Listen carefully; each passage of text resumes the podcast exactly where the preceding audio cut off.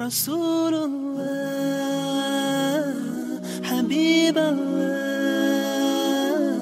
شفيع الله نبي الله He said زملوني زملوني دثروني دثروني A mighty task has come before me I need you here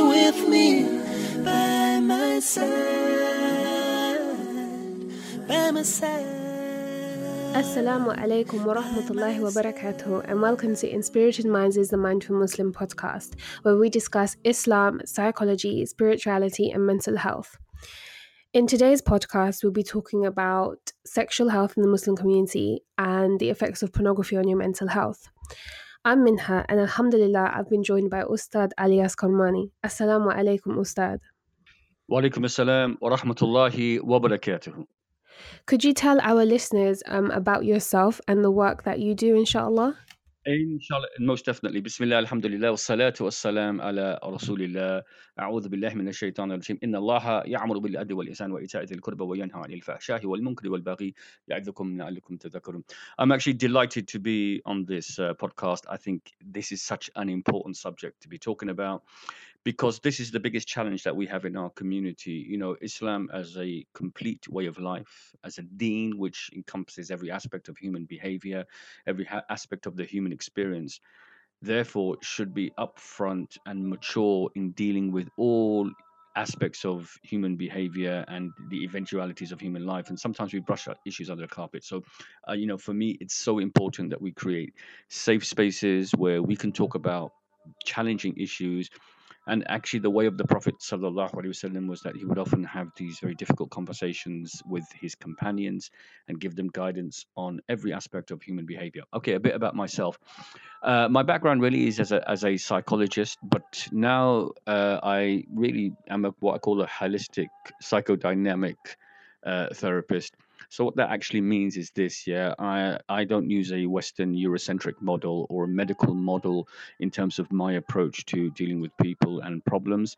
Uh, I look at things holistically in terms of encompassing both the mind, the body, the soul, and contextualizing that within overall mu'amalat, which is the kind of social reality and uh, and coming up with solutions in relation to challenging emotional mental health psychological problems that they have. I've been doing my work for about 30 years. I work in prisons. I work as an expert witness for the courts. I do have a extensive casework in terms of my uh, kind of counseling and therapeutic work. I also run a muslim charity uh, a men- mental health charity mainly dealing with people of muslim backgrounds in bradford called sharing voices. And this has been running for nearly 18 years now doing, doing uh, mental health support work and early intervention work in, in the Bradford area and is actually an example of best practice. And, and related to our discussion today, I set up a project in 2008 called MuslimSexAdvice.com. One of the first projects that I worked in on in 1991 was a HIV an AIDS prevention project uh, in uh, Bradford. And although I'm from London, uh, you know, I've been working in Bradford for nearly, you know, I said 30 years. And uh, uh, this was a project in 1991 working on HIV, sexual health issues, with again mainly the Muslim community, and it was an interesting learning experience back in 1991, where this was a discussion which was absolutely in its primacy, and there was so much misinformation going around this from what a mainstream perspective as well as from an Islamic perspective. And then you add issues around sexuality, STDs, harmful sexual practices, and it was a challenging issue to work on. But there was some tremendous learning that I went through in that particular project. Based on that, in 2008, I set up a project called MuslimSexAdvice.com, which was an online service providing, uh, you know, sex education, sexual health guidance, Uh, uh, from an Islamic perspective, firmly rooted in the Quran and the Sunnah, based upon obviously mainstream Islamic scholarship. So nothing that I'm talking about is against what Islam is. Unfortunately, you know, we have a challenging environment at the moment. Even when you talk about the subject of sex, immediately this is closed down, and people say that this is shameful You know, I hear in my community, Bisharam, oh, you shouldn't be talking about this issue.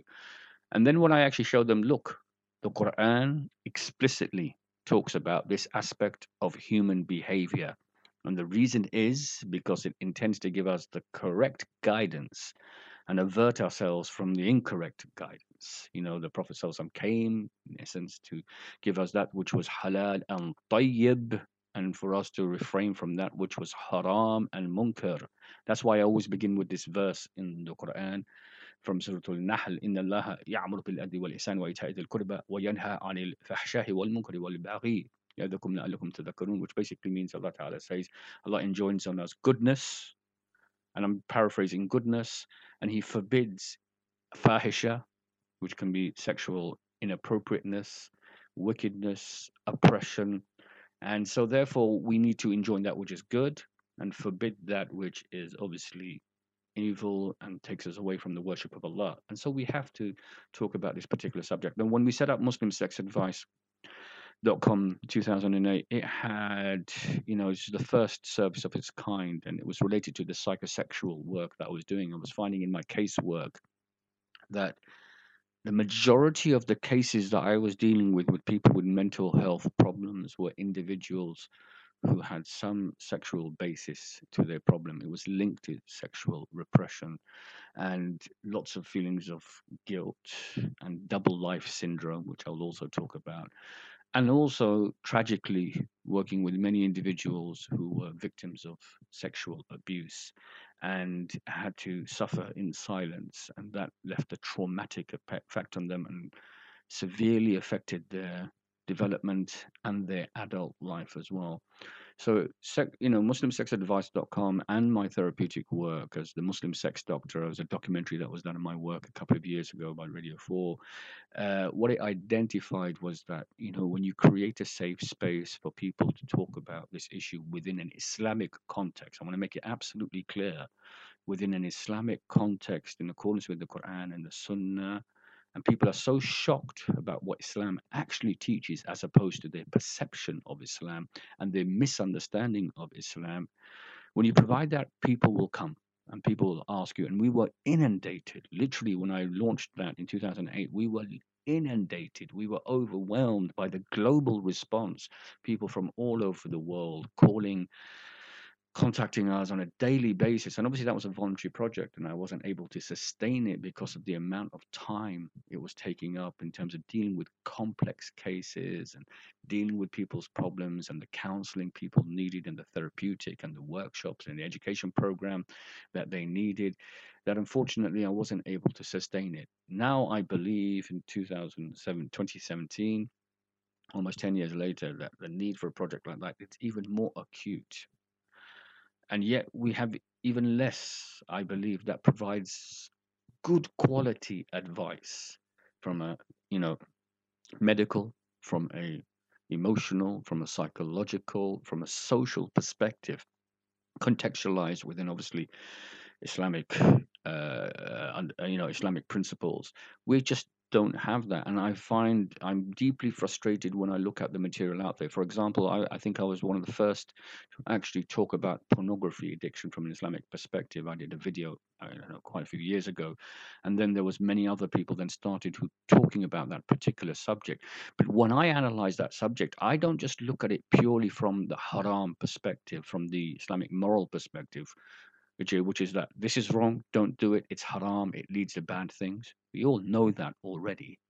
But I was looking at it from the psychological, from the perspective of addiction, from the perspective of how it affects the mind, the body, the soul, the mu'amalat, our social reality, uh, how people are, the pathways in, the pathways out, the behavior, the whole, uh, you could say, Uh, nature of the porn industry. I also contextualized it within the anti-porn movement, and that attracted quite a lot of attention from you could say pro-feminists because there was, there was a kind of synergy that both kind of feminist movement and ourselves were both in agreement that you know pornography is deeply misogynistic and profoundly harmful to kind of human development so and and and just a final kind of aspect of my work obviously uh, i've been involved obviously in the muslim community i'm an imam i'm a khatib I deliver khutbah regularly uh, at masajids across the north of England.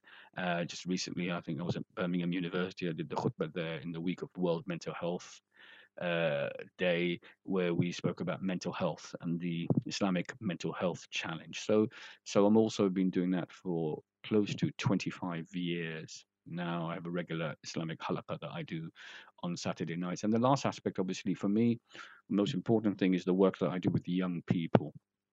And so I do a lot of youth empowerment, youth development work. I feel this is absolutely crucial. And that's why you know discussions like this are so important as well because young people are starving for a mature discussion on the issues that affect them every day in their lives. We can't close down the discussion. We can't close the space for them to express themselves. We have to create these spaces. And if we don't, then inevitably young people will go on the online space and they will get the completely inappropriate guidance. Now, you know, if a young person wants to learn about a very, very complex aspect of human behavior, sex, a very important aspect of human behavior as well because we cannot have the continuation of the human race without it. It's really fundamentally important, something you shouldn't get right, should something you should have high quality, you know, good quality advice, guidance, and support in relation to. Now, they're not going to get that at home. Let's say they've been pulled out of uh, sex and relationship education within school, uh, and also, or if they do go within it school, you know, I'm someone who is very critical of mainstream sex and relationship education as well. I believe it's, uh, you know, completely ineffectual in really equipping young people with the knowledge and the skills and the self-esteem, most critically, to actually, uh, you know, deal with their sexuality and with hypersexuality in British society at the moment. When they're in those lessons, they feel deeply conflicted because they feel it challenges their kind of you could say cultural norms and the Islamic norms. So they're deeply confused, but they want to learn about something. So generally, in most cases, young people going through puberty to learning about a complex aspect of human behaving will do what? They'll go on the online space and they'll type in the word sex into Google. And as soon as you've done that, you have actually become misdirected. You are lost. You have, you are absolutely lost, and you will not be able to deal with the overwhelming negative and totally destructive material that will be presented to you, which is in its essence pornography. You will be directed to a whole plethora of free pornography sites, uh, which will totally disintegrate any healthy approach to dealing with the subject of sex. And then you will talk to your peer group about it, who are equally as clueless and therefore the blind will lead the blind, unfortunately. And that becomes normalized behavior for both boys and girls and Muslim boys and girls, their primary education on such a such a vitally important subject, unfortunately, is the online space and is the peer group and not mature educators and not people who then also contextualize that education within their Islamic kind of value system and within also the cultural reality as well. Uh, and I just want to say, as part of my intro, look, you know, uh, we're in 2017. You know, the next 10 years are going to be enormously challenging. The government did a review on the sexualization of children in 2008. And in this review in 2008, that was done by, you know, the well-known psychologist, you know, uh, Linda Papadopoulos, uh, basically, you know, she identified overwhelming evidence in 2008 that children were being sexualized. And what that means is that the imposition of adult sexuality on children, the imposition of material that is meant for adults on children, and children are completely uh, ill prepared to, deal with this material, both from an emotional, from a psychological, from a cognitive uh, perspective. And this is leading to deeply damaging uh, effects on those particular children, whether it's in terms of body image and sexualization, destroying healthy sexuality, links with sexual violence, with sexual grooming, with sexual objectification. It goes on. You know, uh, one of the things in her report is a girl 15 who was interviewed, and she said, I'm probably going to get my breasts done. She didn't describe it like that. Unfortunately, I have to, you know, I would like to be really open in my language, but I have, I'll be controlled because it's a Muslim audience, and that I think in itself is a problem. She goes, "I'm going to get my breasts done soon. It's not really that that big a deal anymore. Loads of people are doing it." That's a girl of 15 in a hypersexualized society, being absolutely bombarded with a tsunami of sexualized content, whether it's in music, whether it's on YouTube, whether it's on the multiple social media platforms that she's on, whether it's in gaming, games like Grand Theft Auto, for example, which is just 500 hours of sexualized pornographic uh, role play, uh, which immerses people into this artificial world and has a profound effect in terms of neuroplasticity, in terms of actually changing the brain's very chemistry. Uh, and that's been identified by the uh, world-renowned psychologist Philip Zimbardo, who's written a book called Man Disconnected. In that, he talks about the fact that by the age of 21, American males have been exposed to 10,000 hours of pornography, of surfing, and of gaming, and it's actually changed the very chemistry of their brain and dumbed down their emotional intelligence. And that's based on a, a sample, I think, of 21,000 individuals that he's interviewed. So this is having a profound effect. Now, the government's review on the sexualization of young people, that it was in 2010, apologies, that was 2010.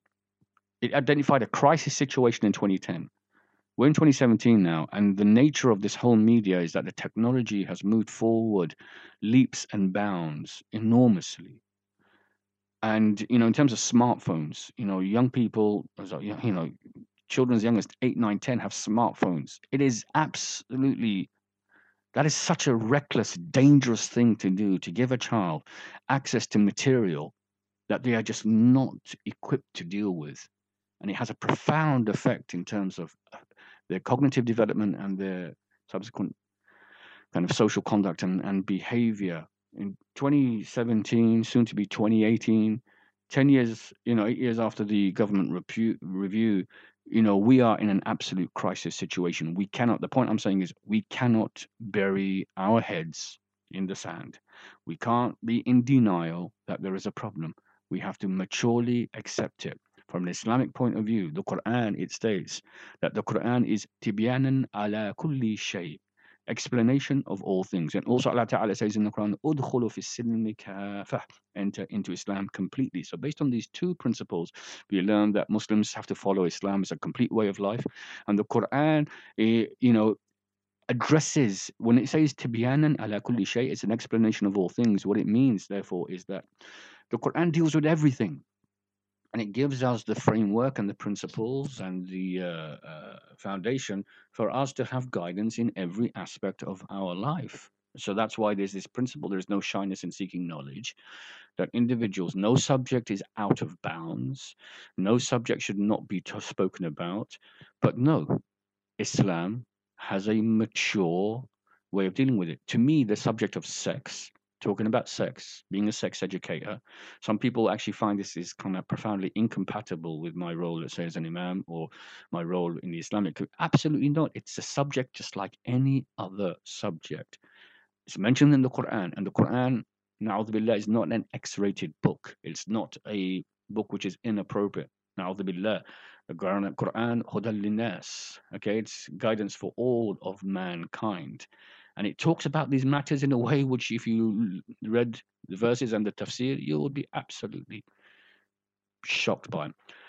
So, before we move on to our next question, there is one overarching principle that I like to make absolutely clear. The reason is because, you know, unfortunately, people always get the wrong end of the stick, I'm afraid, when you all talk about this subject. People always want to jump on, oh, how are you talking about this? Why are you talking about this? Subhanallah. You know, I always start off with that verse I've mentioned. Okay, you know, uh, that you know uh, إن الله يأمر بالعدل والإحسان يعني وإيتاء ذي القربى وينهى عن الفحشاء والمنكر والبغي I always begin with this you know I'm not here to promote wrongdoing subhanallah but the overarching principle there's actually only one difference between Islamic sex education and mainstream sex education only one overarching principle and that principle is the principle what Allah Ta'ala says in the Quran, وَلَا تَقْرِبُوا الزِّنَا إِنَّهُ كَانَ فَاحِشًا وَسَاءَ السَّبِيلِ Do not even come close to zina. Zina, as we know, it means unlawful sexual activity outside of the institution of marriage. So, therefore, this is something obviously haram. Okay, Allah Ta'ala only requires, obviously, the act of sexual activities only within the institution of marriage. And indeed, Allah says this is an immoral way. This is the overarching principle. Don't come close close to zina. And if we observe this overarching principle, then alhamdulillah, there's, there's nothing wrong with talking about this particular subject at all. Jazakallah khair for your uh, very detailed introduction. Um, mashallah, I wanted to pick up on a few things that you um, that you said. So one of the questions that I wanted to ask was is there even um, a sexual health issue in in the Muslim um, community? And of course, you started your work in the early '90s, and when you said that, I was thinking, okay, gosh, that really wasn't that long ago. Um, and then you said that you had started up the Muslim Sex Advice in in 2008, and you know that really wasn't a long time ago. So I know the main issues that you have uh, said that are in your caseloads are usually to do with sexual suppression or um, sexual trauma. So are these the most important, or are they among the major issues of sexual health, um, sexual health issues in the Muslim community? Okay, look, there's one big difference between the Muslim community and the mainstream community. Uh, and this kind of contextualizes the challenge and the dilemma that we have. In the mainstream, people talk about stuff. The tub- subject is not as much of a taboo subject, it's not out of bounds. So, therefore, individuals will at some point get some kind of quality guidance within their own cultural world paradigm and worldview. So that's the difference. You know, if someone, for example, has, uh, uh, and even in the mainstream, it, let's be also clear. I have clients who are non-Muslims. They find it difficult to talk about sex as well. The British, the British generally are not like other European countries. They have a problem talking about this issue. They've got lots of hang-ups and baggage as well. But that's compounded in our community because we close it down. We do not talk about this particular subject. So an individual, let me give you an example, who has a porn addiction problem, and I have had hundreds of clients. This is just the tip of the tip of the iceberg who have pornography addiction. And I believe to an extent it's more prevalent because in the mainstream, individuals have some kind of outlet for their behavior and they do not have as much of a moral dilemma in relation to it. They don't feel deeply as conflicted or guilted by engaging in, in viewing pornography. However, in the Muslim community, it's much more secretive behavior, it's hidden behavior, it's something where individuals feel deeply conflicted, they feel guilty, they feel, uh, you know, deeply ashamed of their actions. And then they will never ever talk to anyone about it and they will live with that guilt. And because they realize I can't talk openly, if I do, I'll be labeled, I can't talk about my sins. So that's the difference. And so, therefore, individuals will persist with problems without seeking help. In relation to sexual abuse, there is no more sexual abuse in Muslim communities than in any other community. There's no evidence at all to state that this is perhaps more prevalent in one community over another community. No, let us just consider that there is a uniform, universal level of sexual abuse in all communities around the world. However, in certain communities, they've broken what we call walls of silence. So that means individuals who are suffering from tremendous, terrible abuse, and we have this whole now disclosure on a global level of people who are victims of sexual harassment by powerful males and we see these are individuals of all backgrounds I've, my phd is on masculinity and uh, on on violence and sexual violence and this is something again i've been saying it's a universal phenomena it's not unique to one community the factors are the same for all communities around the world so as a, as a community we do not have more or less sexual abuse than any other community. The only difference is there's a suppression. An individual who experiences that will be so reluctant to come forward and talk about it and will live in silence, will live and suffer in silence for all their life. And I work with uh, individuals who finally come forward and talk about it. And that in itself is a very liberating experience, which then allows them to move forward to the process of, of recovery. So when I talk about sexual repression, what I'm talking about is two elements of that. The first is this you're repressing the very conversation around this particular subject. You do not create spaces where people can talk about something which is a very important aspect of human behavior. And the Quran recognizes there are three purposes of sex. One is that it's a release valve, it is there for pleasure, so the Islam makes it very clear that the purpose of Islam, uh, uh, sexual activity is pleasure. Alhamdulillah. Second is obviously procreation, which is the continuation of the human race, which is very important. And you know, this is why I always say, as people who don't talk much about sex, we sure do have a lot of it because obviously we've got a lot of kids. Alhamdulillah. okay. Uh, that's a joke in case people just take that too seriously. Yeah. And then the third element, obviously, is that sex is actually medically beneficial. It's something which helps. And this is actually in the books of Tib Nabawiyya, medicine of the prophet, prophetic medicine books that you know it helps you know Qayyim rahimahullah talks about the release of bodily fluids and the you know if you if these fluids are allowed to build up this can be actually quite detrimental to both male and female health. And this is actually you know sexual activity sexual functioning is actually actually a, a good part of important physical health and emotional and psychological health as well.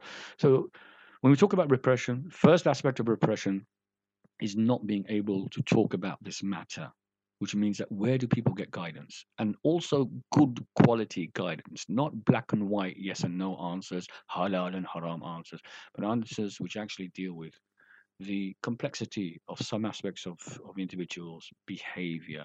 I've had individuals who have suffered for years with simple problems that could have been addressed with five minutes of, of a mature discussion. And they suffered for years and years because they couldn't feel that they felt they couldn't talk to it. So that's the first aspect of the sexual repression the second aspect of the sexual repression is that, you know, as a community, obviously we have a very strong moral code. As I mentioned, la taqribu zina, do not come qarib to zina. Zina is something haram. You know, Allah says, wala yaznun, do not make zina, do not have sexual relationships, relations outside of the institution of marriage. One of the maqasid of the Sharia is the protection of the family unit. And so this is a very important aspect. And uh, so, therefore, what this means is that when young people are the age of being married, and they are prevented from doing so and they're in a, living in a hyper-sexualized society so therefore they're repressed from having a natural expression of their sexual activity. And yes the prophet Sallallahu did tell the shabab to fast but that's the shabab. But when you go into adulthood and you're still required to have abstinence and control and repression in an environment of hypersexualization where you're being bombarded it just does not correlate. It does not provide a solution to this particular challenge that we have. So people have to wait, often years and years. I have a case of one young man, and uh, you know he's deeply depressed, deeply frustrated. He's got obviously and and females as well. You know, let's not. This is not just a male phenomena. We have to be very very clear. Okay, this is both men and women, mostly men and women. He's what 22, 23. He's got tos- testosterone raging through his systems. His system. He wants to be married. He's got obviously a higher sex drive because just the way he is, and he wants to be in a relationship. He wants to be married. He wants to be sexually active. Okay, he's praying. He's doing all the things. It's a daily battle for him to keep away from haram and falling into to zina. His parents say, "You can't get married. You can't get married," and they're extremely prescriptive and this and that no one's providing a solution for this individual. So that's the second aspect of sexual repression that takes place. When you repress something as powerful as the sexual urge, when you repress it and do not channel it, look, Islam channels things into a halal uh, outlook, out, uh, outlet. That's what Islam does. It does not say don't do it. I'll give you an example This verse in the Quran sums up the whole dilemma. It's a verse in Surah Al-Baqarah 187. You know, what Allah Ta'ala says, أُحِلَّ لَكُمْ لَيْلَةَ الصِّيَامِ وَالرَّفَاثُ إِلَّا نِسَائِكُمْ And now, this is the interesting thing. It's like Allah says in the Quran, it is made lawful for you to have sexual relations with your wives on the night of the fast. And then there's the very beautiful verse which comes after that. They are a garment for you and you are a garment for them. And you know, if you look at this idea that we are the husband and wife, they are garments for one another. You know, really, what it means is that their naked bodies actually are garments for each other. It's a very beautiful description. Alhamdulillah. Anyway, the point here is this, and I have this live memo because parents say we don't want to teach our children about this subject. We don't want to talk about this subject, so they repress the discussion. But I says the Quran talks about it. Your son and your daughter will read this verse. It is made lawful for you to have sexual relations with your wife on the nights of the fast, and they will get reward of one ten, uh, 10 rewards for every harf they recite of the Quran. And then they will ask you, Ammi, Abu, why is it halal for the man to have sexual relations with his wife? And you'll say, son, daughter, you don't need to know this. Just read it, but don't understand it. That in itself sums up our dilemma.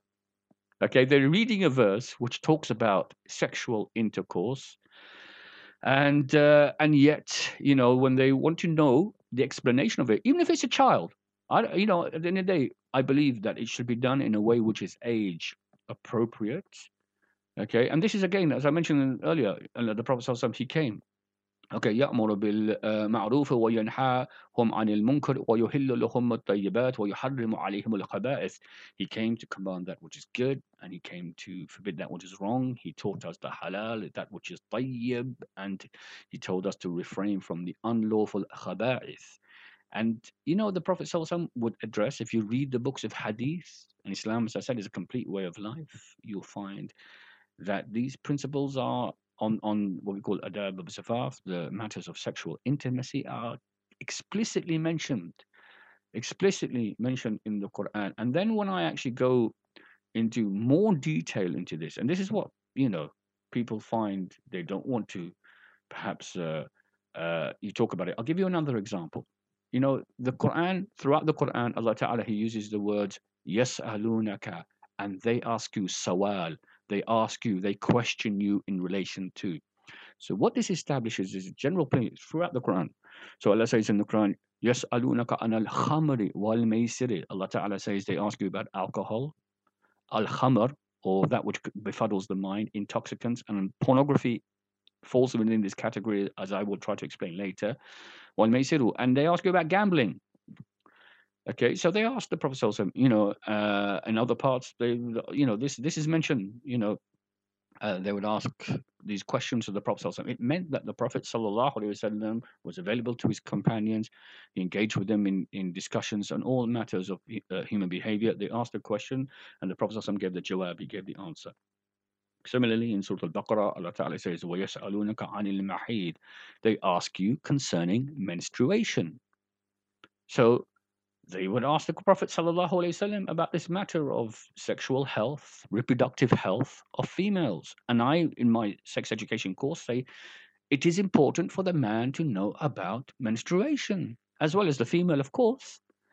Do you know I've had shocking cases where, you know, young Muslim females going through puberty, pulled out of sex, sex education classes because it's deemed to be immoral and haram, but then parents do not provide an alternative, have not even explained to their daughters what Allah Ta'ala has said in the Quran that they are allowed to question about, about menstruation. And they've started their periods and they don't know what's going on. I've had numerous cases like this. It's shocking, absolutely shocking. And it shows cultural practices, backward ignorance, okay, uh, dressed up as Islam, falsely as Islamic kind of Puritanism is used to somehow justify ignorance. No. People say, oh, we don't want to talk to our kids about these, they'll get affected by it. No, they're already affected by it. And that must have caused so much discomfort for these young girls who, you know, had no idea what was going on and have nowhere to go or nowhere to talk about it. Um, I mean, I can't imagine being that uncomfortable in my own skin. And that goes to show how that can affect, you know, mental well being, general well being, and, you know, how comfortable it can be to be a young Muslimah. Uh, absolutely. You know, you know, you. This is when the, what it leads to what I call double life syndrome and being on twin tracks, this whole idea of twin tracks, that you actually realize that, oh, I can't talk to people about something, so therefore I get knowledge and guidance from another source on a twin track. And that sometimes is in conflict with others. People engage, you know, when, when we set up MuslimSexAdvice.com, people would come and they would have feel deeply guilty. I'm doing something. I need you to tell me whether it's halal or haram. Okay, because uh, they felt that you know they didn't know what the Islamic guidance was on a particular subject, and yeah, they feel they feel very negative emotions of guilt, of shame, of uh, feeling lesser, of feeling kind of degraded, of feeling sinful, and they're not sinful, subhanallah. Okay, and look, yes, something as such as important as menstruation. You know, Allah Ta'ala says they ask you concerning it. And Allah Ta'ala then goes and said, keep away from women, i.e., don't have sexual intercourse with women when they are in their menstrual cycle don't do this. Uh, and so therefore, this establishes that again, we deal with things in a very upfront and mature way in these particular matters. Okay, so so this issue around how does the Quran and the Sunnah talk about this subject, and how do how does the Muslim community talk about this subject? This is what we could call the Islam versus culture debate, or we could call this the Islam versus Muslims debate, because sometimes you've got to realize that what Muslims do is not in accordance with what Islam actually teaches, and uh, and obviously the Quran is our reference point, and then obviously Quran qualified by the conduct of the Prophet sallallahu alaihi wasallam. Now, look, this is one of the amazing verses in the Quran, and when I even explain this to non-Muslims, they're kind of kind of shocked by it, and when I explain this to Muslims, they're in denial of it. So the verse is in Surah Al-Baqarah, uh, verse two two three, and so Allah Taala says in the Quran, "Nisa'ukum harthul lakum fa'atu harthakum." Okay, your wives are a tilth for you, so go to your tilth as you will. The term harth, it's the tilth, as in when you plow the furrow. And uh, now, so this was explained by Ibn Abbas, a great companion who was the specialist on the, he was known as Tarjuman al Quran. So he explained this concept, fa'atu harthakum uh, anna shi'tum, yeah, go to your tilth when and how you will. And the Prophet ﷺ explained it in absolute detail. He said, uh, uh, you know, when the, the companions moved to Medina uh, from Mecca, they're Muhajirun, they uh, met, married with the women there. And the people of Mecca, they were used to having sex, sexual intercourse in different positions. And one of the positions they would like to do was from behind. And and I'm going to explain this, yeah. So, but the people of Medina, they were a bit more conservative in this matter. So this was brought to the attention of the Prophet sallallahu alaihi wasallam that they used this. They said that the the tribes there, they said if someone has sexual intercourse with his wife from behind, but in the vagina, they would become cross-eyed. Okay. And uh, then Allah Ta'ala revealed this verse. He says, Go to your wife as you will, i.e., every sexual position with your wife is halal except that which has been made explicitly haram. And it challenged this superstitious, superstitious idea. So, therefore, yes, you can do missionary position, you can do, you know, a man on top, woman on top, you know, from doggy position, whatever it is. Okay, and you know, some people might feel uncomfortable. I don't feel uncomfortable. This is a verse of the Quran says, "Go to your tilth as you will," and that, and in the same hadith, this whole principle is established. The Prophet ﷺ said, "Every uh, uh, yes, he said every position is allowed. Have sex with her as long as it is in the vagina and not in the anus, not anal sex."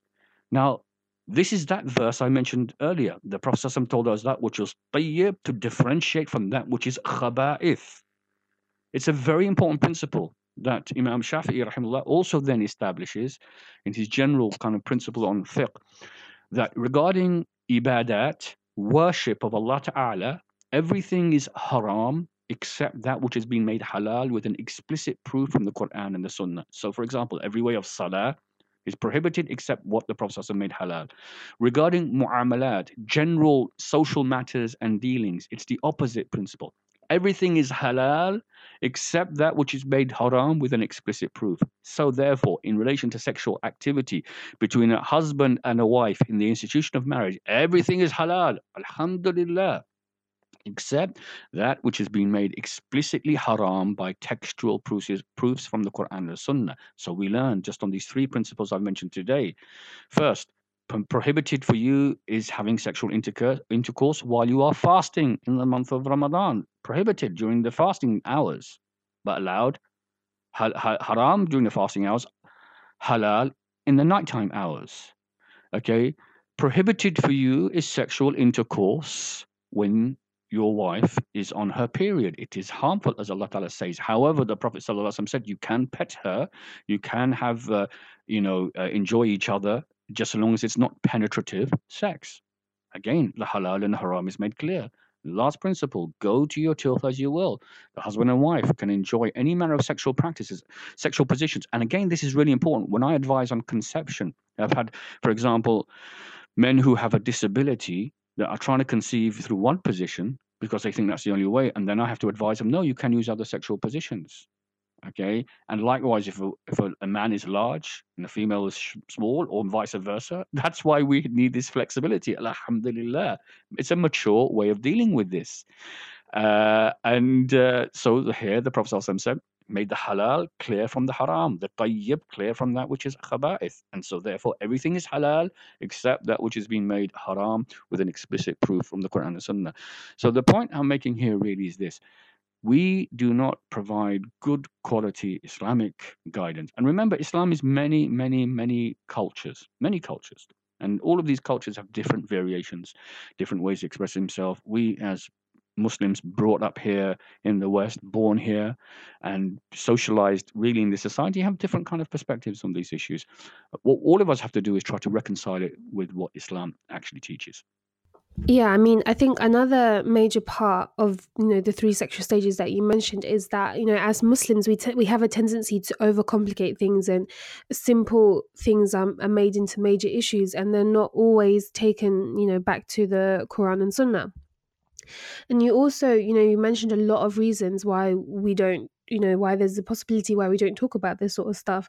And, you know, personally, I feel that Islam is is a, such a modest religion, you know, in in a lot of ways, physically and you know, verbally in, in speech and conduct and etc. Um, so that could also be a contributing factor. But um, you also mentioned um, the difference the, the difference between Islamic sex education and mainstream sex education is the concept of zina.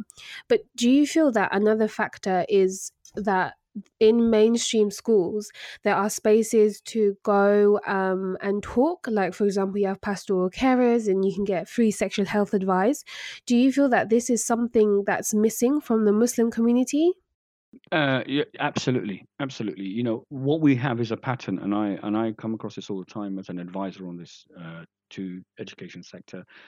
Muslim parents, and actually parents of other socially conservative communities. So we've had Gypsy traveler communities, we've had Pentecostal Christian communities, we've had Orthodox Jewish communities. Actually, people, it's generally the pattern is of social conservatism.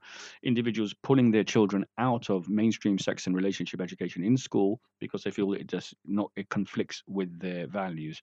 And they actually have a right to do that because it's a non mandatory aspect of the curriculum. I know the government trying to make it mandatory, but it's non mandatory.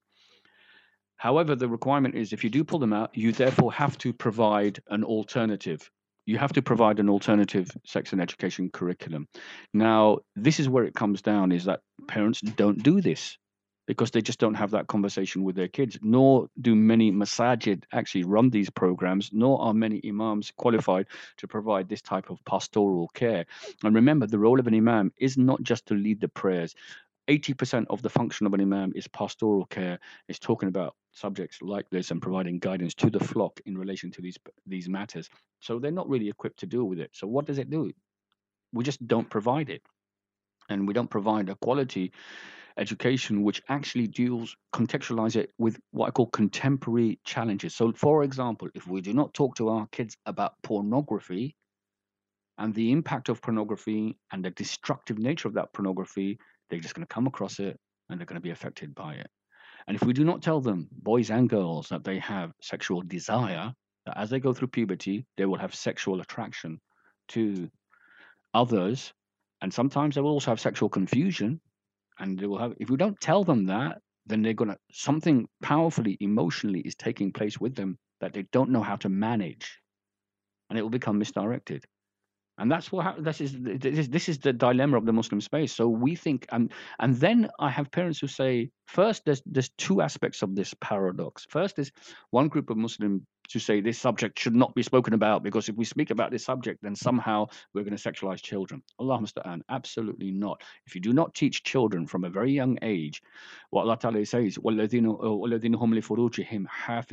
to protect your private parts. We don't teach them the concept of what a private part is then how does a child know what is a private part and what is awra and satar if you don't teach them? And I believe you should teach them at the age of five. In the same way, also, the verse in the Quran is very, very clear that, you know, uh, tell the children to seek permission when they enter into uh, the bedroom. Now, the child will ask, why is that? And you just have to explain in an age appropriate way that mother and father okay, have intimacy and they need private time. This whole idea, you know, when Allah says in the Quran, protect your private parts from sexual activity. this is interesting. How does a child know what a private part is? You know, the NSPCC have a really good kind of uh, project around pants. Yeah, you know that, you know, you're and and it's actually a concept which is Islamic that you know that the private area should be covered. The concept of awra and satar. And if someone who's not allowed touches that private area inappropriately, then you need to report that. Very important. Start what age? Four or five? Absolutely, because a child should be aware that this is a private part. And I had this discussion in a school where parents would not even let me use the word penis and vagina. They were scared of these two words. They said, "No, you can't teach them this." Parents, I said, "How do they learn? How do they learn what uh, uh, you know a concept is?" It's all going to destroy our innocence. I said, "Okay, you've got to call it something. So shall we call it lulla and lully instead?" Okay, and uh, you know, obviously, this is the whole thing. It, it's, it's just become silly. So one group of parents in this dilemma don't even want to have this discussion. Don't even want to talk about it. Uh, it challenges them. I have parents saying, "Oh, going to destroy the innocence of my children." I said, "No, you're destroying the innocence of your children by not talking about them in a mature way and not contextualized within the Islamic framework." So that's one group of people who, you know, you could say uh, are in complete denial. Uh, the other group of people, obviously, are, are people that just absorb what is in the mainstream curriculum and just, you know, expose their children or are exposed to what's out there in the mainstream without actually checking whether this is in accordance with kind of Islamic principles and Islamic values, and are not able to access that guidance uh, themselves as well. So, you know, don't know whether what they're doing is halal or haram. Sometimes they're not even bothered. In other cases, you know, they're, they're just not able to even access that kind of kind of guidance. And all of this is taking place in an environment where we are hypersexualized. You know, we are bombarded, bombarded, bombarded with this material on a twenty-four seven basis. So going back to parenting, I do feel that it has become sort of sugar coated, and um, Islamic discipline has become like almost soft. So, for example, um, children should exit the bedroom at seven or eight, and they would start to question why, um, and parents wouldn't have necessarily have an answer. But I strongly believe that if they're taught from a young enough age that's appropriate for them, um, they would already have an idea of why they're exiting the bedroom, what's happening to them, and why their parents need to be alone. Um, you know, that is the wisdom of, of uh, Allah's regulations, of course. Um, but I do feel that maturity is, is a really important aspect here. I mean, I talk to my younger brother in a very direct way about these kinds of things so that he knows, you know, what's happening and what could potentially happen so he doesn't feel hushed about it. And I often use um, the example of the Sahaba, you know, who were leaders and had huge responsibility and accountability. Um, and I feel that's an essential thing that has, has been lost in general in the Ummah, but especially among the youth, that sense of accountability that could that could perhaps you know prevent them from doing uh, sort of ill behaviors. Yeah. No absolutely. And i think you have uh, kind of addressed one of the core problems here. This is an issue of effective parenting and having maintaining a good open relationship and dialogue with your children so that you connect with them and you talk to them about everything. Because as soon as they stop talking to you it's not that there isn't an issue is that they're talking to someone else and you are no longer controlling the discussion. The other interesting aspect of this is that people seem to often misunderstand the term discipline comes from the root, you know, in, in English is from disciple. Okay, and disciple means a student. And people don't realize discipline really means to teach, not to punish.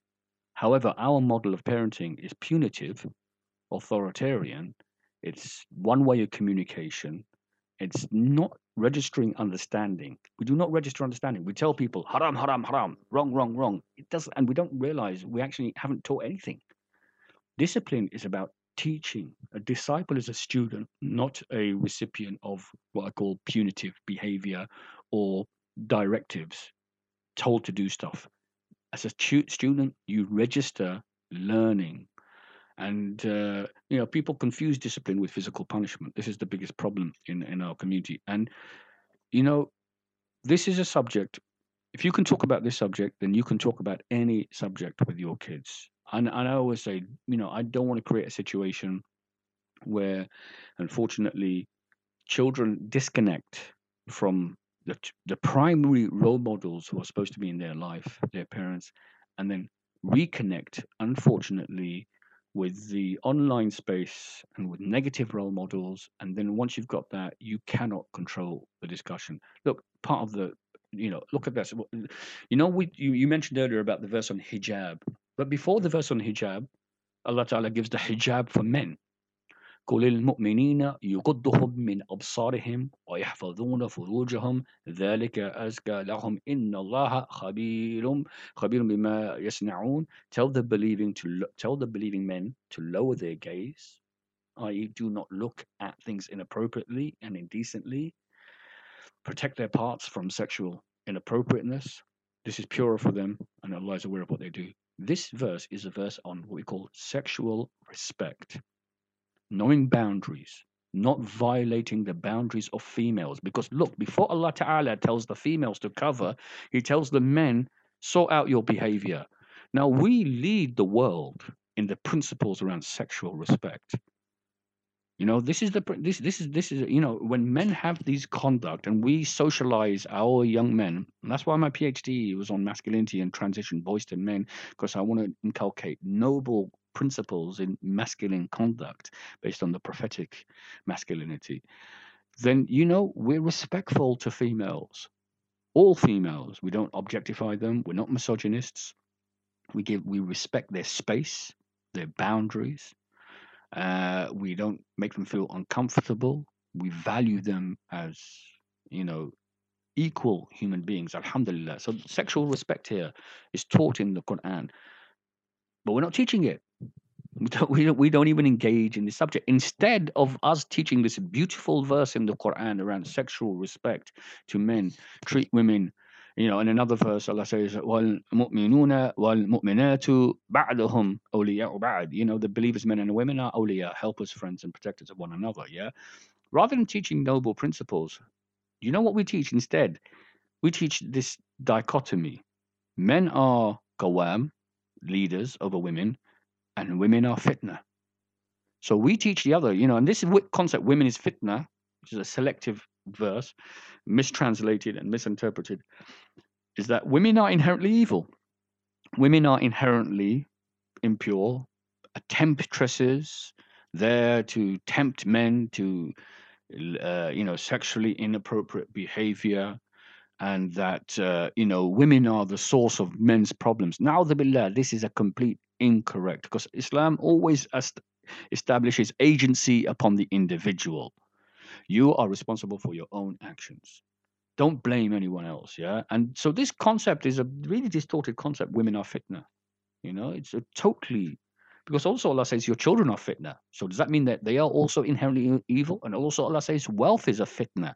The term fitna is from the Arabic word fatan, which actually means that it's a trial to purify you.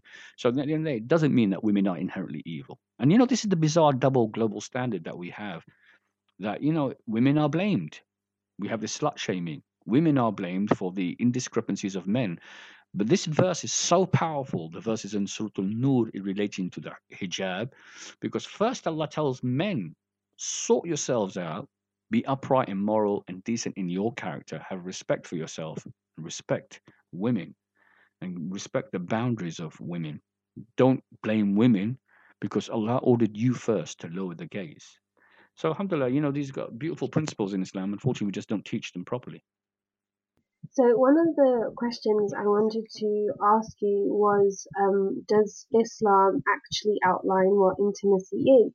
Now this is, you know, really controversial. Um, and a couple of months ago, a book came out called the Muslimah Sex Manual, and there was a huge uproar about whether it was needed or whether it was um, appropriate. Yeah. Now I haven't read it personally, but one uh, friend that I was speaking to who has read it, she's a biochemical uh, biochemistry student. Um, she's a Hafiz and she's a student of knowledge, and you know she um she read it before she was getting married and she was thinking to me she was like you know minha it's really opened my eyes and she was saying you know even though i know all the halals and the harams and I, and I know the fiqh side of that sort of thing there was a lot that she didn't know and it is really interesting um but i actually want to know what your opinion was on on things like that my thought is that I know the book was called The Muslimah's Guide to Dirty Sex. I think that's what it was called. Yeah. Okay, I didn't know And, that. uh, But yeah, yeah, yeah. It was it was a provocative title, and I think, alhamdulillah, absolutely brilliant. Mashallah. We're talking about something in accordance with Islamic teaching. As I said, everything that I say, and when I say I, I, I have a course, it's called The Joy of Muslim Sex, Love, and Intimacy. And when I put this course out, people are provoked by the title. They say, Alyas, why have you called it that? I said, it's just a title, The Joy of Muslim Sex, because sex is one of the great pleasures of life, alhamdulillah, in marriage. And I'm, I'm you know, nothing, no shame with saying that. It's something beloved, you know. In the Prophet, sallallahu he would say that, you know, three things were beloved and his wives were beloved to him, subhanAllah. So I, you know, it, it's a wonderful thing. It's a wonderful thing, part that two human beings share in the institution of marriage. Alhamdulillah. And so I said, and this should be a source of joy. And I have shown through my work that when individuals have fulfilled in the sexual aspect, it elevates their spirituality. It elevates their iman and taqwa, alhamdulillah. Okay. And they have a greater connection between each other. It connects them with the creator, alhamdulillah. You know, even at the time of ejaculation, there is a dua, Allahumma inni a'udhu bika min al- uh, uh, you know, Allahumma inni uh, a'udhu bika min janab al-shaytani wa jannab al-shaytani ma razaqtana. Something I can't, you know. So, you know, it talks about, you know, even at this time, you're supposed to make a dua, subhanAllah, entering. So this is how intimate, you know, the intimate details that Islam goes into. So, so, so the point I'm making here is this, yeah, that, uh, you know, when I run my course, The Joy of Muslim Sex, Love and Intimacy, people are kind of and, and, and the people who come to the course and they say it has transformed their life. I, I i wish i could run it more often. Again this is just about supply and demand. I'm busy with lots of other aspects of my work which are more serious you know to an extent. But you know every time i do it people say you've changed my life. You've liberated me. And the women come to the course as well because i have no problem the women going through the material as well because the prophet sallallahu alaihi wasallam would take questions from females and uh, you know we have obviously appropriate etiquette and adab alhamdulillah in this matter because they need to know about it. And sisters have said it likewise. They've been completely liberated. They've been you know this has improved their lives improved their marriage. It's you know and it- and made them feel much more happy and fulfilled emotionally psychologically spiritually. Uh, and so this is so important. And when we have good quality Islamic sex manuals out there, which do two things, and what I've done is that I've gone and I've looked at all of the existing manuals and I've then used Islamic principles to find out what is halal, what is haram, what is acceptable, what is unacceptable. So we have what we call a filtering process. This is a really good, positive thing, which actually enriches the lives of Muslims. Now, one of the amusing things is every time I do the joy of Muslim sex, and we put out the poster. And I, we used to do on Facebook, and we'd have all these individuals. Astaghfirullah, astaghfirullah. How can you talk about this subject? Oh, this is out of order, out of order. Why are you doing this? You're promoting bad things. I said, Subhanallah, nearly 30 years I've been teaching in this community. People come to my halakah. Tell me, prove to me how I do something. Why would why I'd want to promote something outside of the institution of Islam and outside of the institution of the Quran and Sunnah and Sharia? Why would I want to do such a thing? Subhanallah, you know, just because you are closed-minded and ignorant of what Islam actually teaches in this matter. And I've actually done the deep research to actually find out what it is based on Islamic texts and resources you know? And i'm presenting this i'm teaching and educating the muslim community based on what is out there in the quran and sunnah. Now one of the persons said okay then fine i accept that. But can't you call it something else the islam sex course or islamic and some people don't even like the use of the word sex I don't know, why do you have to call it the joy of muslim sex i said subhanallah because it is something which is a matter of joy and uh uh you know but i tell you what i said to that brother i said i tell you what when i deliver it to your community, we'll call it the misery of Muslim sex. Yeah. So, you know, just so that you feel that, oh, you know, it's not something to to enjoy. You know, there's still this attitude that we have in our community that this is not something to be enjoyed. It's bizarre. I think people have a preconceived misconception when they hear the word sex, joy, and satisfaction, and immediately it means something rude and filthy, and you know, it can't be associated to Islam or a gathering of pure Muslims. No, no, you're absolutely right. They have this puritanical idea that is actually non-Islamic. It's cultural. It's based on whether their cultural values are. It's not actually derived from Islam. When I showed that that verse in the Quran, I explained it, and I explained it according to the tafsir of Ibn Abbas, which is in Ibn Kathir, where he said very clearly, you know, in the vagina, not in the anus. Every position is allowed. It goes into explicit detail, you know, and the Quran is not an inappropriate book. Na'udhu to even entertain that would be disbelief. So therefore, it's your false sense of sensibility. It's your false modesty. This is false modesty. This is not true modesty. What I'm promoting is true modesty because what I'm promoting is, you know, healthy sexual behavior within the institution of marriage. Because I know through 30 years of casework, nearly, that when you do not encourage healthy behavior within a healthy framework of marriage, you encourage haram behavior outside of that. So they want to promote what you call false modesty.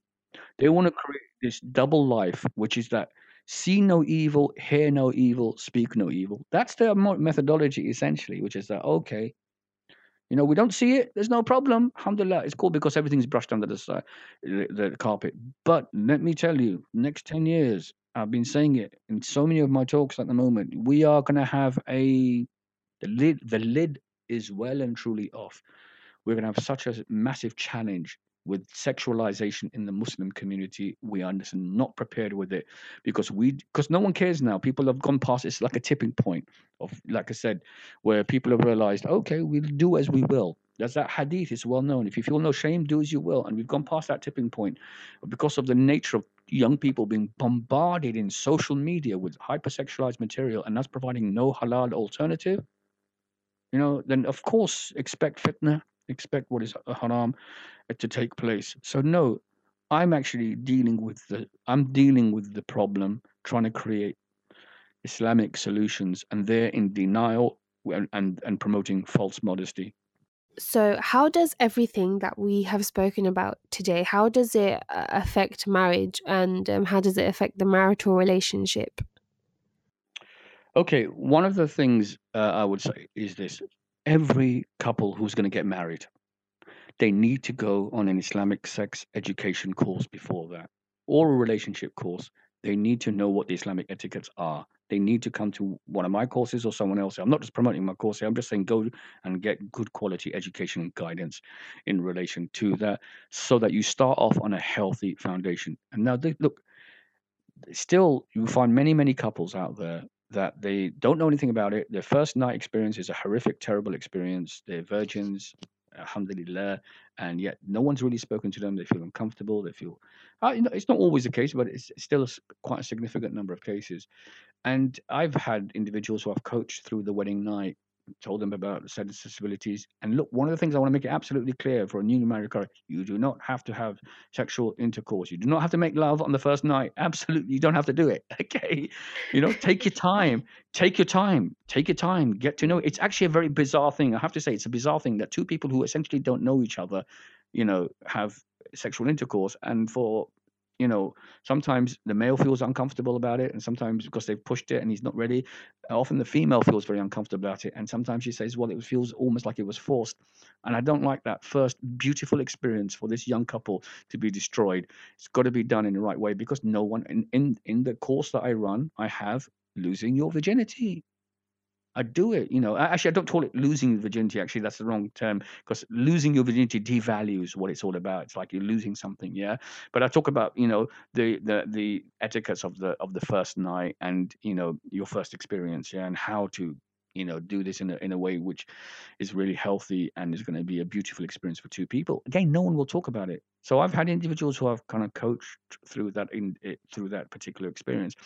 And then also we have individuals who then later on start having problems in the marital aspects and in intimacy aspects. Again sometimes the fizz goes out and the spark goes out. And again this is an area where you need advice you need guidance you need support so that you can maintain that and uh, you know continue to to have the enjoyment and the satisfaction which comes from you know halal sexual activity so it's so important that you know the guidance the support is there for individuals and they feel that they can have someone to talk to and we have good quality educational resources. So, you know, I developed the Boys to Men program, uh, you know, over, like I said, nearly 15 years ago, which was a transition program for boys going through puberty and also the girls to women, so that we have age appropriate material for kids. And then we also have the 18 plus program and the pre-marriage program. So the programs are all there. It's just a matter of getting out there and ensuring that people are able to deliver them. And then that brings the second challenge. In order to deliver this program, you need both the Islamic guidance and also you need the guidance in relation to sex and relationship education. And sometimes people don't have both of those particular experiences or competencies and knowledge uh, kind of bases. And uh, so, therefore, you know, they might teach it purely theoretically from an uh, from what we call a uh, theological perspective, but they also need to kind of contextualize that within current reality and current kind of uh, kind of social uh, and kind of cultural contexts as well. So you've got to contextualize the course well in order for it to connect really well with the learner. And also because of my casework as well, and I relate many, many cases that I work with and, and, and scenarios and permutations. The other in, important challenge that we have is that we need more female educators out there. You know, if someone asks me, I need a female sexual health educator, Islamic sexual health educator, I don't know any. I only know one really brilliant sister who's doing this, but she's working in Canada, you know, and the actual number of people who are doing this in the UK are very, very few. So we need more educators out there.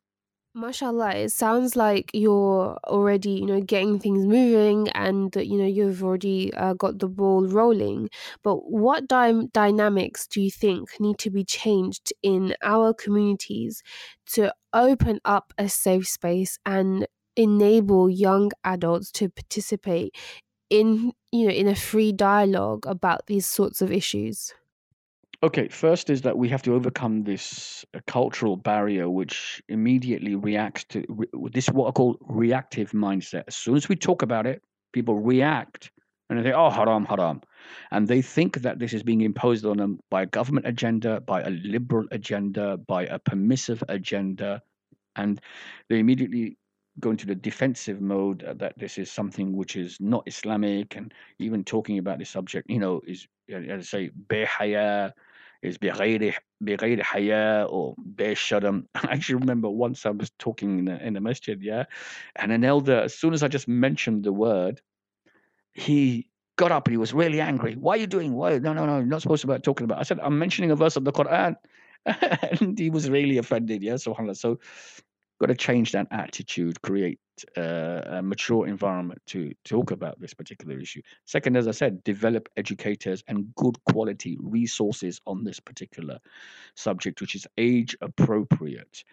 And I've seen some of the resources out there, and I think that I said at the early part of my discussion, there's two elements to this. Yes, there's the Islamic moral principles. Some people just go too heavy on the moral and theological, and they forget what I call the social pedagogical, which is that this is also about contextualizing those moral principles appropriately and living in the real world, not in an Islamic bubble. Okay, I'm not an Islamic bubble person, which means that I somehow insulate myself from what's actually going on. Talk about real stuff and don't just talk about you know what just affirms your own narrow kind of view of the world. So good quality educators good quality resources. The the third thing which is really important is this. As you and i have identified this is a massive global problem. We haven't even started talking about pornography and uh, you know other aspects of this particular discussion sexual problems sexual dysfunction. We haven't even started talking about that so we're just dealing with this first element of the discussion. We need resources we need resources to do that. I had to close down MuslimSexAdvice.com because I just have, didn't have the resources to maintain it. So we need good quality investment into this area of work. Uh, again, very few people are specialists who have both the kind of you could say the worldly knowledge in this matter, uh, but contextualized within the Islamic kind of context. So you know we uh, need to put investment in there to develop expertise resources and the professionalism to to deal with this particular challenge. Last thing relate you know is this. Stop burying your heads in the sand. You know the horse has well and truly bolted. Uh, you know when i do this presentation uh, i put up some screenshots. These screenshots are Scott uh, uh, screenshots of a very inappropriate conversation that takes place on WhatsApp between some individuals, all boys, talking about females. Uh, I, I'm not gonna, you know, can I be explicit in the language that's mentioned in these Yeah, screenshots? yeah. I think I think this is this is the whole point of it, really. Yeah. Okay, yeah, because sometimes you know when I when I do this again, people you know think, oh, I'm just being sensationalist. No, this is it. So it goes to this. The screenshot is I like pussy, I'm crazy about pussy, and the official pussy club. So and so is a lesbian. Ha ha ha. Okay, I shagged your mum last night. Ha ha ha. I know Aksa is a retard. She's a penis sucker. F you, Aksa. And this goes on for pages and pages of this. Now, some people might say this is your normal banter male banter between young men, you know, who are clearly, you know, uh, kind of like, uh, you know, pubescent, even adult males have this kind of banter, and probably much, much more explicit and much worse. I've actually held back in some of the kind of comments there. As you can see, the individuals in this are called all Muslim boys.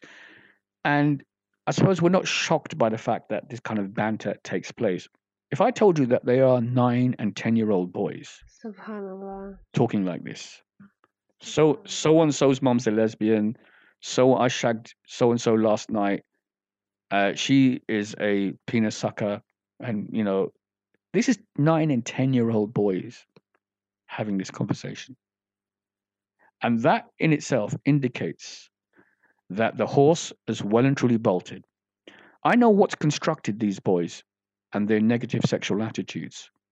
It's Grand Theft Auto, watching gaming, YouTube, social media that they're being exposed to, complete lack of parental influences. These are the same parents who pull their kids out of sex education classes because they think it's un Islamic, but they don't know that their own children are involved in these X rated explicit conversations.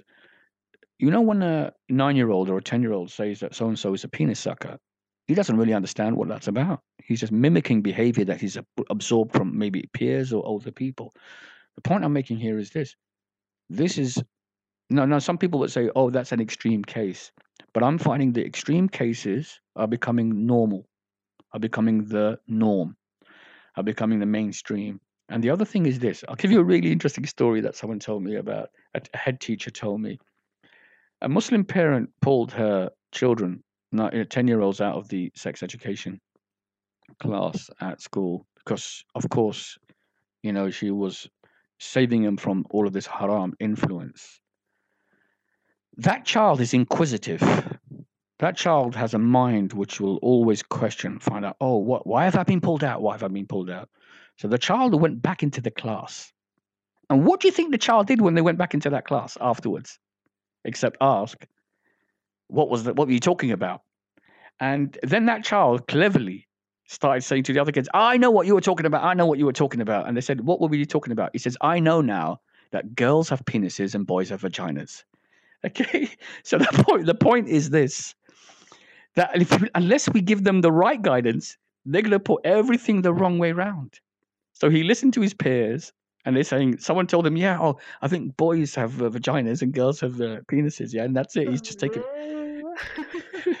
so the, can you see the point? It's, it's a it's a funny story, but the point I'm saying is this: you might have pulled your child out, but your child will then go into an environment where they are still exposed to the same peers who are hyper, and unless the you know you because then you go to the extreme, and that's what we're finding, where people will then put their child into a complete cocoon. And what I find is I have a pattern of many, many boys, Muslim boys and girls, who then eventually come out of the bubble when they're 17 and 18 because the parents put them out of the bubble at 8, 17, 18. And then they come into the world so ill prepared to deal with contemporary challenges and are uh, even more at risk of harmful behavior. Education is power, knowledge is power, but only if it's implemented and only if it's kind of cultivated appropriately and maturely in our kids. Jazakallah khair for your time, time and effort. I feel like it's been such a beneficial uh, discussion. But just before we finish, um, we do have a couple of questions that people have sent in. Um, I'm not sure if you were able to answer all of them, but I'll read them out anyway because I feel like it's important for our listeners to hear about other people's experiences. So our first one is a bit sensitive, but the sister who sent it in um, was adamant that she wanted people to hear about her experiences as there may be others that are going through um, the same and they would be able to benefit also. Okay, good. So this is what she said. Assalamu alaikum. My self harm keeps happening. My, I have dreams of my abuse and I dream about old men raping me. And astaghfirullah, I wake up aroused. I feel so dirty that I end up scratching myself. I've asked Allah numerous times to help me, but these dreams keep happening. What would you suggest? Okay, first, may Allah Ta'ala, inshallah, preserve and protect you. May Allah Ta'ala enable you to overcome the difficulties and challenges that you have. And may Allah Ta'ala give you, uh, you know, safety. May Allah Ta'ala give you tranquility and may Allah give you peace. I mean, and what I say first and foremost, a sister, and all victims of sexual abuse have to realize they are not to blame part of the sexual abuse process is also emotional abuse and emotional confusion that sometimes the individuals do not know actually what's happened to them. Sometimes they are made to feel really special by the abuser and the groomer and so this creates very very challenging emotional issues with themselves as well. Sometimes they then disclose it to others who then completely reject them and do not take them seriously in any way whatsoever so then they then feel you could say doubly rejected. They're a victim of terrible, horrendous abuse that persists on occasions and not just one off institutes. And this is children, children who are being raped. Now, the billah, we, we have to, and then they go to trusted adults. And these adults will reject them because that individual maybe is an intimate, uh, someone who's known to them, even a family member, and uh, and therefore they feel they have no one to talk to and they feel completely alone as a result of it. And the families don't want to deal with it because they realize that it will bring shame on the family. Individuals who are family members will be imprisoned. I dealt with a case recently where i had to ensure that uh, girls made this complaint and an individual has been charged and this is something which is very, very difficult, uh, no doubt, but it had to be done. It has to be done. Otherwise, that individual will operate with impunity and continue to do that. So the victim should not be blamed. The victim should not be shamed and made to feel they are the ones to blame for this. And this will go on. And I have worked with uh, survivors who, in their 30s and 40s, finally disclose the experience that they had. And then they can go from being a victim to a survivor to then actually thriving and overcoming the abuse that they experience. So, number one, you are not to blame. It's so important. And we have to show solidarity with those who are madloom, who have been oppressed and have been harmed, and stand with you and not deny what you've been through, but give you the support that you need. Number two, get help. Don't be ashamed of what's happened. Every time I sit with someone, one of my clients, and they tell me and they disclose, I always say, what you've done is so courageous, is so brave that you've spoken about something that n- most people just bury and don't uh, live in denial with and don't want to deal with. Okay. And that's part of freeing yourself, obviously, from the the the that the, the trauma of that particular experience. So the second point two is get help get counseling from a reputable counselor who knows how to deal with sexual abuse, not someone who's not qualified as well. Unfortunately, we find some people who are not qualified to deal with it sometimes can cause more harm here as well. So get help, get support, and uh, you know start your journey of recovery. Third is obviously always put your trust in Allah subhanahu wa ta'ala, seek Allah's help, purify yourself, through, you know, obviously trying to put as much tawakkul and reliance upon Allah subhanahu wa ta'ala. And look, Allah says in the Quran, وَلَا تَقْنَطُوا مِنْ رَحْمَةِ اللَّهِ إِنَّ اللَّهَ يَغْفِرُ الذُّنُوبَ جَمِيعًا Allah Ta'ala says, never despair of the hope of Allah Ta'ala. Don't give up. Allah is always there for you. Allah will never abandon you. Allah will send people to so put your trust in Allah subhanahu wa ta'ala.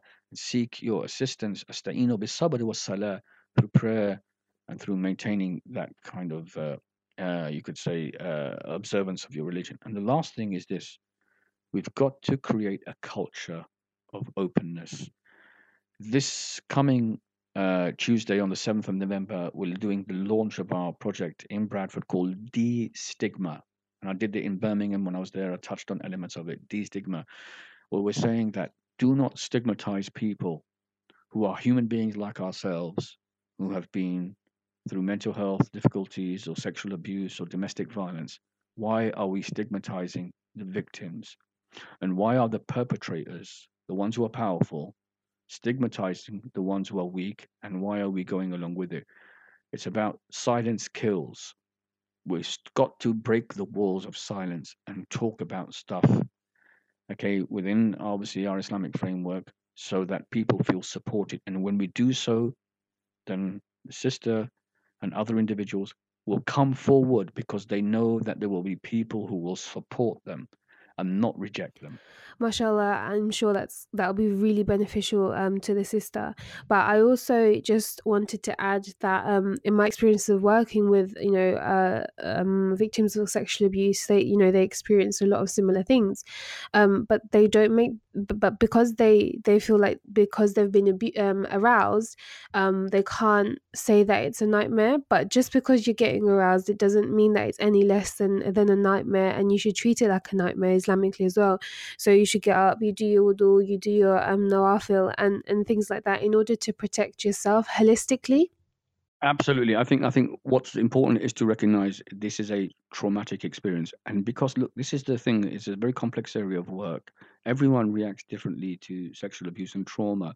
Uh, some children become sexualized as a result of this experience because they just don't know what's happened to them and the way that they've been groomed and nurtured kind of through the whole process, yeah, confuses them about what happens. And then, especially if it's at a significant age of transition, where then brain chemicals such as dopamine and oxytocin all combine together to actually anchor this particular behavior. And then an individual then continues to seek their self esteem through sexualized behavior, which is again another manifestation of the abuse. So some children go down that particular channel. Other children, for example, are completely become introverted as a result of it because it's horrifying and traumatizing, and it's te- you know it's terrifying for them what they go through. And every time they see triggers, it takes them back to that space of being scared and traumatized by the event. Each child reacts very very difficult differently to that situation. But absolutely, you're right. The dreams that are a manifestation of this sub, through your subconscious is the terrible experiences that you are having as a result of it. And it's also important uh, that I find is that this is why I said qualified individuals. That certain individuals say the reason you're having these dreams are because of jinn. And of course, we don't deny, and that's why we have the Ayatul Kursi and the Quls and the Mu'awwidhatayn. We recite these things to obviously protect ourselves from these uh, elements. But here there's a clear, what we call, you know, uh, root cause. Yeah, it's the abuse. You know, and sometimes people persist with, you know, a particular explanation when the explanation is clearly something else. Uh, and that's why it's important as well to to seek professional guidance from qualified people. Alhamdulillah. So now we have two more questions from a young brother and sister who are both uh, 15, and subhanAllah, they practically sent in um, identical questions. So I'm just going to combine and paraphrase their questions. Okay. So both of them said that they have high sex drives and Islamically they know that pornography is wrong, but they still watch pornography and they masturbate. Then they feel guilty and they self harm and it turns into a vicious cycle. Both have said that they're moderately practicing, so they do their salah, the Quran, and, and they fast and they do charity as much as they can, as much as they can. Um, and mashallah, the brother actually said that he tries to fast Mondays and Thursdays, but he can't due to school hours and exams etc and both have asked what advice can you give them and and the guilt process that they go through? It is. Unfortunately you know guilt is a very negative emotion and it doesn't actually lead to productive emotion. It flips from guilt to anger and frustration. You know, it doesn't go to wasitiyah. Look, Allah says in the Quran, we have made you the balanced nation. So we're always between extremes. We don't believe in promiscuity and permissiveness, everything, anything goes. We don't believe in celibacy and abstinence. We're in the middle way, which is everything is done in the halal way, okay, through the institution of uh, a marriage. Here we have two young people who obviously, yes, every individual has a unique sex drive. Every individual has a unique social experience. Some children have greater kind of uh, sexual desire. Others have less. Others can control. Some can't control. That's just the nature of it. You can't have a one size fits all.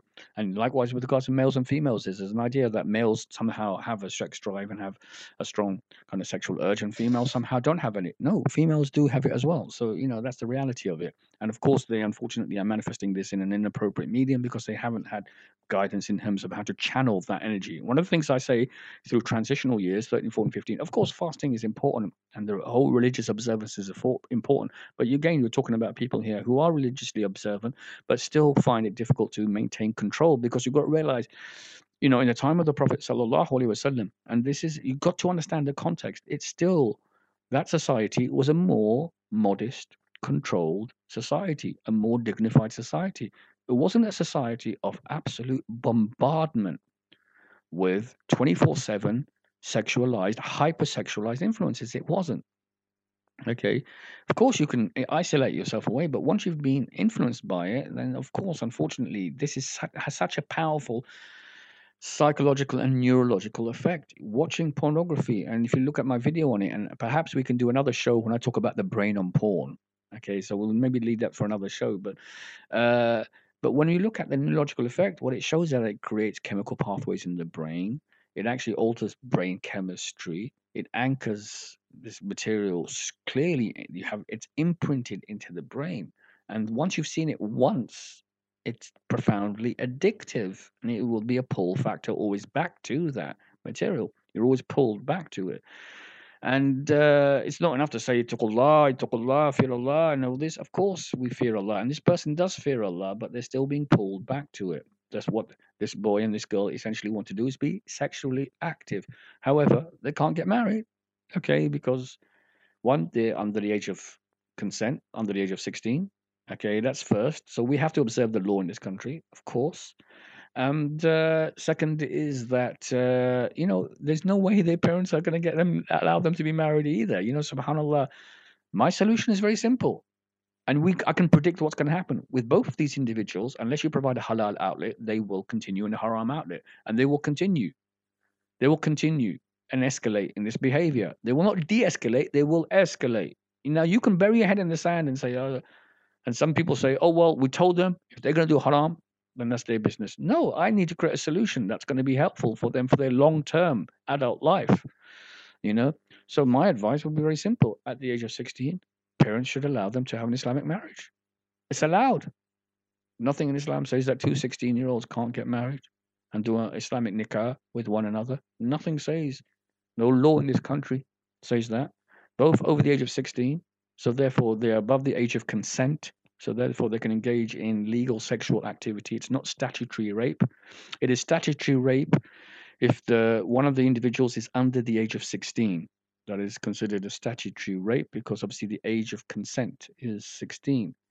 Okay, so over the age of 16, alhamdulillah, if they have an Islamic nikah, get married, then people say, oh, but he won't be able to support it. Well, he doesn't necessarily have to. You can have restrictions in terms of what the nature of the Islamic contract is. Okay. Now, when I and and also people say, "Oh, what if they have kids?" Well, that's what we have contraception for. And when I say this, "Oh, contraception is haram," astaghfirullah again, contraception is allowed within Islam. Subhanallah. Okay, you know, it was practiced in the time of the Prophet Sallallahu They practiced it is a the withdrawal method. Yeah. So look, it's a, it is something which is allowed.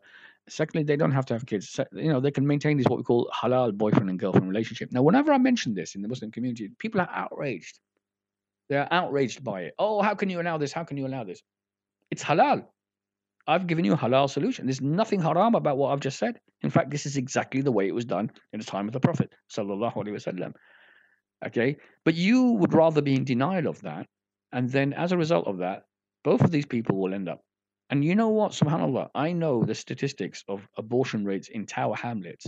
Tower Hamlets has one of the highest Muslim pop- uh, it has the highest Muslim proportion in the country by way of percentage population. Yeah, and uh, mm-hmm. the rates of terminations are also one of the highest in the country. Now, one can. Uh, so, so what does it mean? It means that girls are being sexually active. Muslim females are sexually active and are having abortions. And I've had cases where females there have had multiple abortions. Okay, so you know, the point is, is all of this comes back to the bury your head in the sand kind of mentality, not working out Islamic solutions. Okay. And then this is the thing, because when you allow it for one person and people say, oh, we want to do that as well. And then obviously it kind of undermines what we call cultural norms. It preserves Islamic values, but not cultural norms. You know, and this is not Islamic gymnastics either, where I'm twisting Islam to fit into it. No, I'm actually providing a solution for these two young people who want to engage in activity, but if they are prevented, will end up in harmful and haram activity. I'm trying to provide solutions. What practical tips for now would you suggest or advise on? Okay, practical tips are first and foremost, uh, you know, uh, let's establish good quality education programs which are contextualized within Islamic framework. Number two, let's have good quality mentoring and one to one guidance for individuals as well. Number three, let us work out, create practical solutions to deal with contemporary challenges in our Muslim community, provide safe spaces so people can have these conversations without being judged, without being labeled, without being stigmatized, without being made to feel lesser and uh, ashamed. Also, recognize this is not just a male centric issue, because that's the other thing. Oh, this is just a male, male man problem. No, recognize this is for Muslim males and for Muslim females. Okay, because both of the, men and women, unfortunately, you know, are negatively affected, and we need both men and women to have positive guidance uh, not to bury our heads in the sand and be in total denial about what's going on, and uh, recognize that you know people have to be there for young people and have mm. conversations with them at critical junctures in their development. And if we do not, if we're not, if we're not there, then unfortunately, you know, young people are going to be bereft of the guidance that they need. And look, whenever I talk to young people, they say to me that this is all that I want. This is what I want more than just an older person to talk to about what I'm going through without being judged, without being labeled, and who's able to help me navigate this complex landscape out there. I think um, acknowledging the problem is a really important um, part of the process. And, you know, mashallah, these young people have had the courage to actually talk um, to talk about it, which, you know, it couldn't have been easy. But I think once acknowledged, you can mentally map out your your next step. And my personal tips would be, you know, to stay stay busy but a productive busy. And also, Ustad, you mentioned a few times throughout the podcast is we live in a hypersexualized uh, um, society, um, and a lot of that is driven through social media. So I would have a complete declutter of social media to you know eliminate inappropriate things or images or videos or hashtags etc that could lead to more unhealthy behaviors. Okay, so we have one more question. Okay. Um, this is from a sister who said, I have been in a relationship for seven years and me and my boyfriend started out halal. We spoke now and again. Since I've gotten a better phone, we've been talking more, um, which has now led to FaceTiming and WhatsApp calls, and now we regularly have phone sex. Although we try to abstain, it keeps cropping back into conversation. We both know it's wrong, but we don't know how to avoid it. We've tried to speak to our parents about marriage, but they've said we're too young. We've tried to stop talking, but it doesn't work. I'm worried that it will soon turn physical as we've started to talk about meeting in person. What do you think I should do? Well, look, uh, that is a, such a brilliant question from the sister, and um, I commend her for her honesty and you know from just facing up to reality. And you can see the challenge and the dilemma that she has, and we can also predict exactly what's going to happen. Okay, if we have two scenarios here, so you're right. Two young people, both of whom are clearly sexually attracted to one another, both of whom who obviously and and and look, this is sexual attraction at the moment. It's not really what we call emotional kind of connection. You know, there's an emotional there is an emotional connection there. What I'm talking about is that, you know, young people still are immature perhaps in relationships terms anyway, but it is what it is. So you've got two people who are clearly going from talking to having much more sexualized interaction and obviously having phone sex. Uh, and clearly that they are being aroused by that. There's a stronger pull factor. Inevitably, they will meet and it will become physical. You know, let's not kind of be in denial of that. This is what's going to lead. Now they do want to get a halal solution to it, but unfortunately, as I said, the dilemma is that their parents will never allow them to have a halal solution. So, so therefore, what's going to happen? You know, I had a case a couple of years ago where two 15 year olds, or I think they're about 16 year olds, something like that, they did a DIY nikah. They actually did a Google DIY nikah. And obviously, one of them got pregnant, and you know, so I don't know why they didn't do DIY contraception as well, but they did DIY nikah, okay, and uh, so uh, uh, and then I, you know, because they were so desperate to do it in the halal way, you know, that uh, unfortunately, you know, ended up turning in a bit of a mess because you know you can't expect two 16 year olds really to have the full maturity to sometimes deal with something. You have to appreciate their sincerity, though, mashallah. Yeah, no, no, abs- abs- absolutely. That's the thing, you know, and and so so you know they want to to uh, uh, do it in halal way. So what I'm saying is that currently they're on a trajectory of haram. So let's let's be absolutely clear about that. So what do we do? We can go and go all haram police on them. Haram, haram. Don't do this. Fear Allah. Fast. You know, make sure you worship. You know, you might be some magic that's done to you or something like this, and uh, you know, so. But that will again not solve any problem. It will just mask the problem. They will lead even more of a double life where they will be able to cover up and show one face and then engage in haram behavior outside of that space. I have to say the only solution is that they get married. Now I'm going to say something which people might not like, uh, but I am I am dealing with the current reality. We know one of the conditions of the marriage is the consent of the wali. If the wali is not allowing the children to get married, the, the, uh, uh them to get married because for whatever cultural reason, and these children are going to do haram, then I believe it becomes wajib on them to do the marriage to do so that they do halal. So I will do the nikah. Know, I'll do the nikah. And probably have some angry parents coming around trying to deal with me, yeah. But I'll say to them, and I'll look at them and say, you know what? Okay, you should be ashamed of yourselves because I had to ensure that your children follow the halal way, where you just wanted them to do persist with the haram, just so long as you didn't see it. So so much for your honor and so much for your dignity and uh, righteousness. Now the point here is this: you know, of course, you know we have to deal with the contemporary challenge. Parents are not allowing children to get married for un-Islamic reasons, for the wrong justification. And what we find is that, you know, there are kind of broadly two categories of people. There are one group of young Muslims out there and adult Muslims out there who just don't care about Islam. You know, they don't care about what Islam teaches, they're just doing what they want. There's another group, and that, that's a different, difficult group to kind of connect with, yeah, because obviously they're not even uh, at all motivated by Islamic principles. But then there's another group of Muslims out there, young people and adults, who do want to follow Islam, who want to do everything in the halal way, but are being obstructed from doing so by external factors, parents, and cultural norms and things like that. This second group of people, we have to facilitate the halal solution, which is nikah. And just to finish with this point, when we make nikah hard, you make zina easy or more prevalent. And when we make nikah accessible for people to engage in, then of course this avoids the opportunity for zina. So the solution is very clear. It's alhamdulillah, nikah. Get get you know, make sure that you have an Islamic marriage. MashaAllah. So again, Jazakallah khair for, for your time that. I feel that it's been an incredibly insightful, um, and I'm sure all of our uh, listeners will agree. We've managed to discuss um, a lot of things that maybe our, our listeners wouldn't be able to hear on a daily basis. So, mashallah.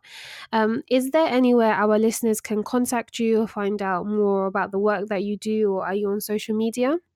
Uh, this is an important point. As, as you can see, I, I have I'm overwhelmed with my cases, and I and I generally prioritize what I call very complex cases where there's trauma and abuse and things like that. So I deal with the hard end, but I am very keen now to ensure that I teach and develop other pastoral leaders, mentors, teachers, informal educators. So, inshallah, let's create a, a movement where we educate and teach others so that they can actually provide that counseling guidance and support and organizations such as yourself in conjunction with sharing voices uh, who are a more established kind of mental health organization, can inshallah hopefully provide a comprehensive service for our community. So this is a project, you know, and uh, so what I would say is that if individuals have concerns, obviously contact Inspirited Minds, and uh, you know, obviously, if there are things that you can manage, that's great. If not, then you know, I'm happy to provide some advice, gui- guidance, and support in relation to those cases. And um, are you on social media? I don't do any social media, and there's a reason why because of uh, I, I believe uh, that uh, anyway I, that's a separate discussion in itself. Uh, but I'm not on Facebook or Twitter or any social media. Okay, mashallah. So great. Okay, I, pre- I preferred I, pre- I preferred I prefer to do things in the real world Okay, with real pe- real people and real conversations. Mashallah. Alhamdulillah. You see, the so- social media, I believe, unfortunately, has a very uh, is a very positive aspect to it. Absolutely, I'm not going to deny that, but I think overwhelmingly it has a more of a negative aspect to that. And I think that it creates an environment where there actually there's much more misinformation than information that goes out. J- uh, This is a serious point. You know, let us be guided by people who actually have years and years of qualification and experience, and not by people who can talk about stuff. You know, this is this is a bit. You know, it seems somehow people are swayed by an emotive argument rather than a qualified argument. And I've seen so many people advise matters on social media that they are ill qualified uh, to do to deal with and giving wrong guidance. And that's why you know uh, you know uh, I don't want to add to the whole quagmire of Mhm. uh, you know kind of information overload. Uh, uh, you know, I think what we need is good quality, accessible projects which can provide quality advice. That's my my approach to life. Alhamdulillah, Jazakallah khair again, and to our listeners, I hope you have all benefited. May Allah protect us and make all our affairs easy. Ameen. So next month our podcast is going to be around bereavement.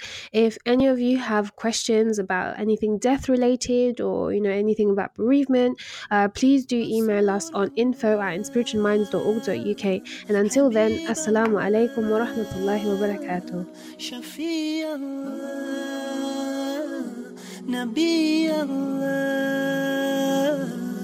He said, "Zamiluni, zamiluni, Daffiruni, Daffiruni. A mighty task has come before me. I need you here with me, by my side, by my side, by my side.